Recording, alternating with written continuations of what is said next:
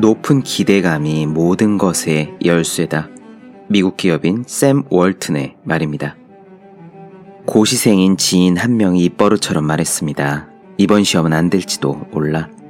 그 친구가 공부를 안 한 것은 아니에요. 단지 자신이나 주변 사람에게 줄 실망감을 최소화하고 싶어서 그랬을 겁니다. 그는 몇 년 동안 항상 그렇게 말했습니다. 이번 시험은 안 될지도 몰라. 그리고 결국 시험에 합격하지 못했죠. 그는 차라리 높은 기대를 스스로에게 부여하는 것이 맞지 않았을까요? 물론 불합격할 수도 있습니다. 시험이란 그런 거죠. 하지만 수험생은 합격을 진지하게 목표하는 사람이어야 합니다. 그것은 떨어질 가능성까지 담담히 끌어 안아야 함을 의미합니다. 이번 시험은 기대하지 말라고 선언하며 다닌다고 해서 인생이 나아지겠습니까? 불안까지 포함해서 수험 생활입니다. 봉우리가 높은 만큼 골짜기가 깊더라도 추락의 두려움 역시 수험 생활의 일부입니다. 그는 높은 기대를 품었어야 했습니다. 멍이 들더라도 전력으로 부딪혀야 했습니다. 그는 그래야 했습니다. 책상에 올려두기만 해도 공부하고 싶어지는 365 홍콩 캘린더 불안까지 포함해서 수험 생활이다. 의한 대목으로 시작합니다.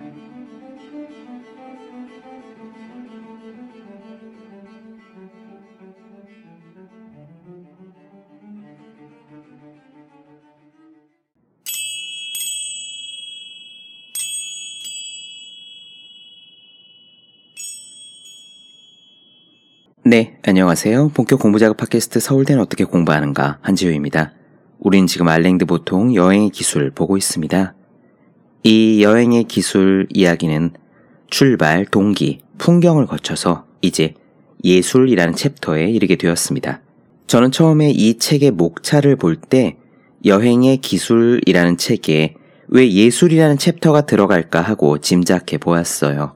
그리고 혼자 생각하기로는 알랭드 보통은 여행지에서 만나는 예술 작품들, 예컨대 파리의 오랑주리 미술관이라든지 강진의 다산 초당에 있는 추사 김정희의 글씨라든지 그런 것들을 비중 있게 짚어주는 줄 알았습니다.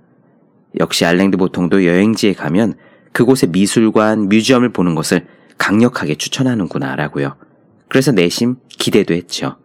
일상의 철학자는 여행 가서 만나는 진품 예술 작품에 대해 어떤 감상의 팁을 알려줄까라고요.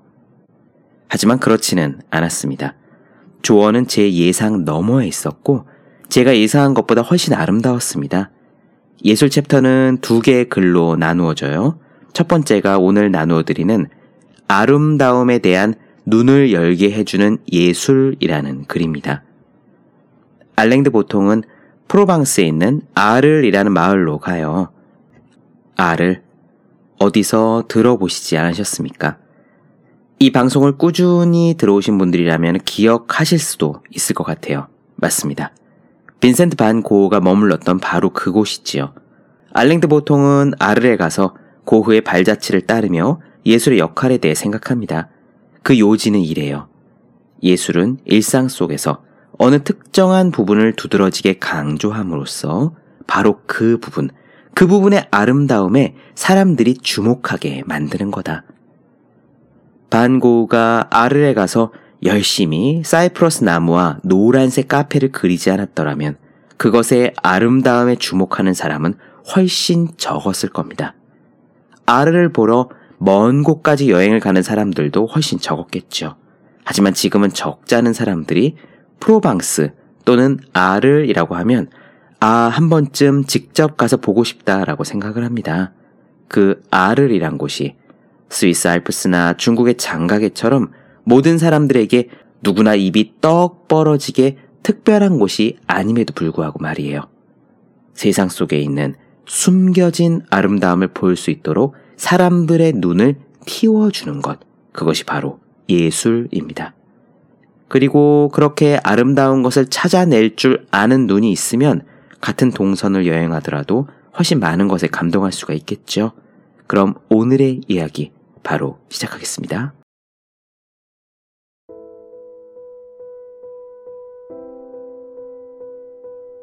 어느 해 여름 프로방스에 있는 농장에서 친구들과 함께 며칠을 보내자는 권유를 받았다. 나도 프로방스라는 말이 많은 사람들에게 여러 가지 풍부한 연상을 불러일으킨다는 것을 알고 있었다. 솔직히 말하자면 나 자신은 프로방스라는 말이 나오면 별다른 근거도 없는 어떤 느낌 때문에 지레, 거기가 나와는 맞지 않을 것이라고 생각하고 흥미를 잃곤 했다. 아무튼 프로방스가 일반적으로는 보는 눈이 있는 사람들에게는 매우 아름다운 곳으로 여겨지고 있다는 사실은 나도 분명히 알고 있었다. 아, 프로방스라면서 그들은 오페라와 마주쳤을 때에나 보여주는 경의에 찬 표정으로 나지막히 내뱉곤 했던 것이다. 나는 비행기를 타고 마르세유로 날아가 공항에서 작은 자동차를 빌린 다음에 나를 초대한 사람들의 집으로 향했다. 그들의 집은 아를과 생 레미 사이에 작은 곳에 자리 잡고 있었다.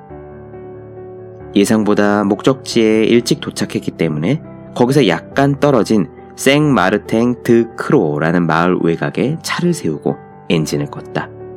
내가 멈춘 곳은 올리브 숲의 가장자리였다. 나무들 속에 숨은 매미들이 내는 소리 외에는 고요했다.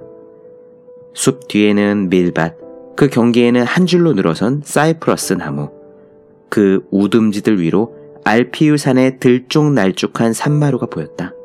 하늘은 구름 한 점 없이 푸르렀다. 나는 주변을 훑어보았다. 특별히 찾는 것은 없었다. 맹수도, 별장도, 기억도. 내 동기는 단순하고 쾌락주의적이었다. 나는 아름다움을 찾고 있었다. 나를 한번 즐겁게 해보아라. 나를 한번 활기차게 해보아라. 이것이 내가 프로방스의 올리브 나무와 사이프러스와 하늘에 던지는 소리 없는 도전이었다. 매우 막연하면서도 허술한 요구였던 것이다. 우리는 눈이 차갑다거나 설탕이 달다고 느낄 때처럼 어떤 장소가 아름답다는 것도 즉시 자연 발생적으로 느끼는 것 같다. 따라서 우리가 어떻게 한다고 해서 그런 매력이 바뀌거나 커질 것이라고는 보통 상상하지 못한다. 아름다움에 대한 느낌은 어떤 장소 자체에 내재되어 있는 특징 또는 우리 내부의 심리 회로가 결정하는 것 같다. 따라서 어떤 아이스크림이 특히 맛있다고 느끼는 것을 어쩔 수 없듯이 아름답다고 느끼는 장소에 대한 감정도 바꿀 수 없다고 생각한다. 그러나 방금 비유로 이야기한 것들과는 달리 심미적인 취향은 그렇게 딱 고정되어 있는 것이 아니다. 우리가 어떤 장소를 그냥 지나치는 것은 이렇다 할 자극이 없어서 그곳이 제대로 감상할 만한 가치가 있는 곳이라는 생각을 해보지 않았기 때문일 수도 있다. 어쩌면 어떤 장면에서 찾아내야 할 것을 파악하는 감각을 기르는 가장 효과적인 방법은 시각 예술을 공부하는 것일지도 모른다. 많은 예술 작품들은 사실상 우리에게 프로방스의 하늘을 봐라, 밀을 다시 한번 봐라, 올리브 나무들을 제대로 평가해라 라고 말해주는 아주 섬세한 도구들이라고 생각할 수 있다.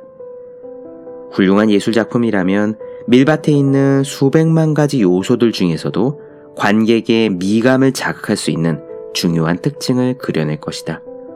이런 작품은 보통 대량의 정보 속에 파묻혀 사라져버리는 요소들을 전경에 내세워 그것을 도드라지게 만든다.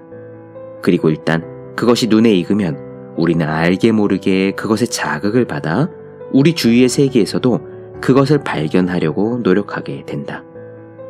이미 발견했다면 자신감을 가지고 우리 삶에서 그것들에 무게를 실어주게 된다.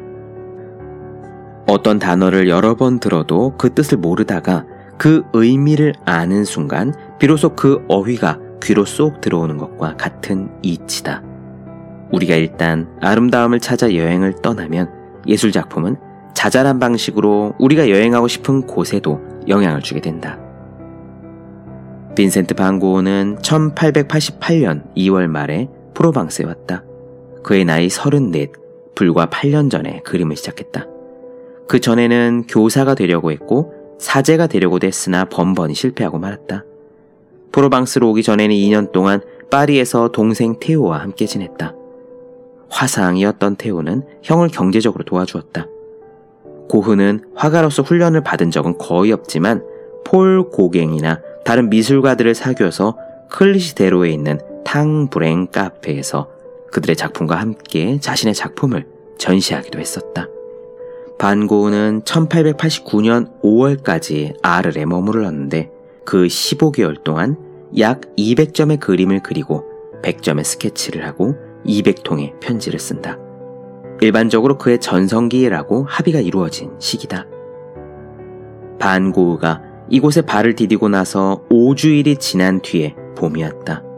그는 시 외곽으로 나가 들판에서 꽃이 피어나는 나무를 유화 14점에 담았다. 6월 중순에 이르자 그는 새로운 주제인 추수로 시선을 돌렸는데 불과 2주일 만에 10점의 그림을 완성했다. 엄청난 속도였다. 그의 표현을 빌리면 이렇다. 빨리, 빨리, 빨리 서둘러서. 타오르는 태양 밑에서 말없이 곡식을 거두는 일에만 열중하는 농사꾼처럼 그린다. 또 그는 이렇게 말하기도 했다.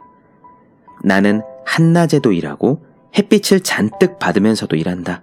나는 매미처럼 즐거워한다. 정말이지.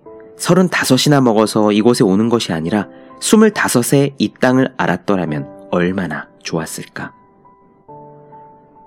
나중에 방고은은 동생에게 파리에서 아를로 이사온 이유를 두 가지 됐다. 첫째는 남부를 그리고 싶었고 또 다른 하나는 자기 작품을 통해서 다른 사람들이 남부를 보도록 돕고 싶었기 때문이다. 그가 자신의 능력으로 그런 목적을 달성할 수 있을지에 대해서 의심을 품었을지는 몰라도 이 기획이 이론적으로 가능하다는 믿음은 한 번도 흔들리지 않았다. 즉, 화가는 세상의 한 부분을 그릴 수 있고 그 결과 다른 사람들이 그것에 눈을 뜨게 해줄 수 있다는 믿음이었다.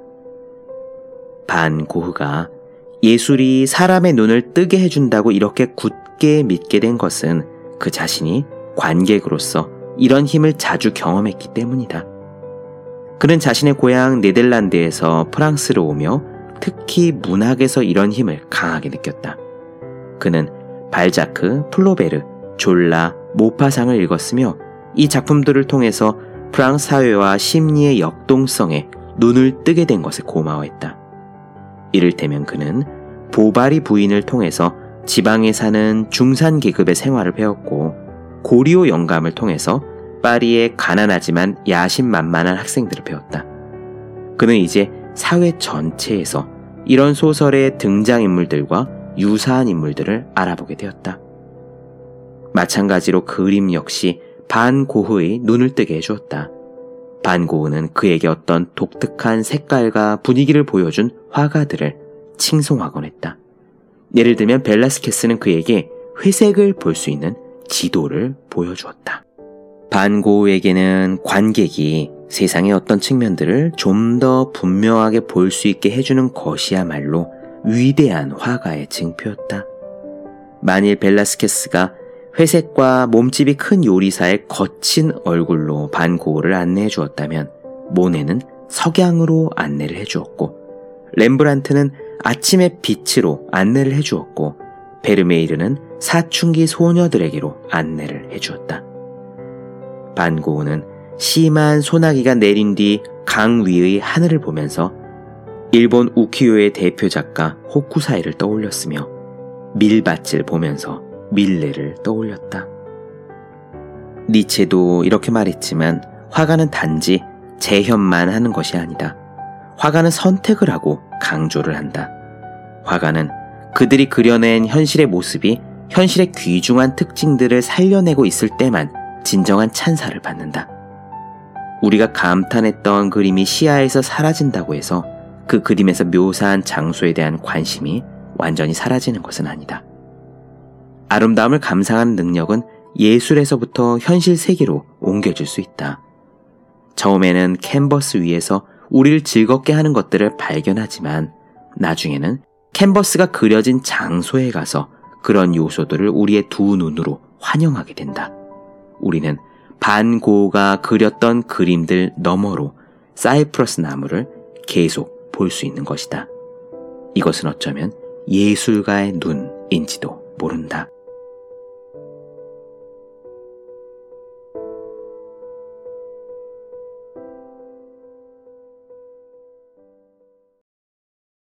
네. 본격 공부작업 팟캐스트 서울대는 어떻게 공부하는가 알랭드 보통 여행 기술 나눠드렸습니다. 더 많은 이야기가 궁금하신 분들 질문사항 있으신 분들은 제 네이버 블로그 생의 즐거운 편지 다음 카카오 브런치 한주의 브런치 인스타그램 해시태그 서울대는 어떻게 공부하는가 또 유튜브 채널 서울대는 어떻게 공부하는가 검색해 주시면 좋겠습니다. 그리고 공부하시는 모든 분들의 필수품 왜 이런 책이 지금까지 없었을까? 학생, 수험생, 취준생, 직장인 등 공부하는 모든 분들이 이렇게 공부해야 효율적으로 공부할 수 있다 라는 것 설명한 혼자 하는 공부의 정석 그리고 책상에 올려두기만 해도 공부하고 싶어지는 365 홍콩 캘린더 아직 읽지 않으셨다면 꼭 한번 읽어보셨으면 합니다. 분명 도움이 되실 거예요. 그럼 오늘 여기까지 하겠습니다. 전 다음 시간에 뵐게요. 여러분 모두 열심히 공부하십시오. 저도 열심히 하겠습니다.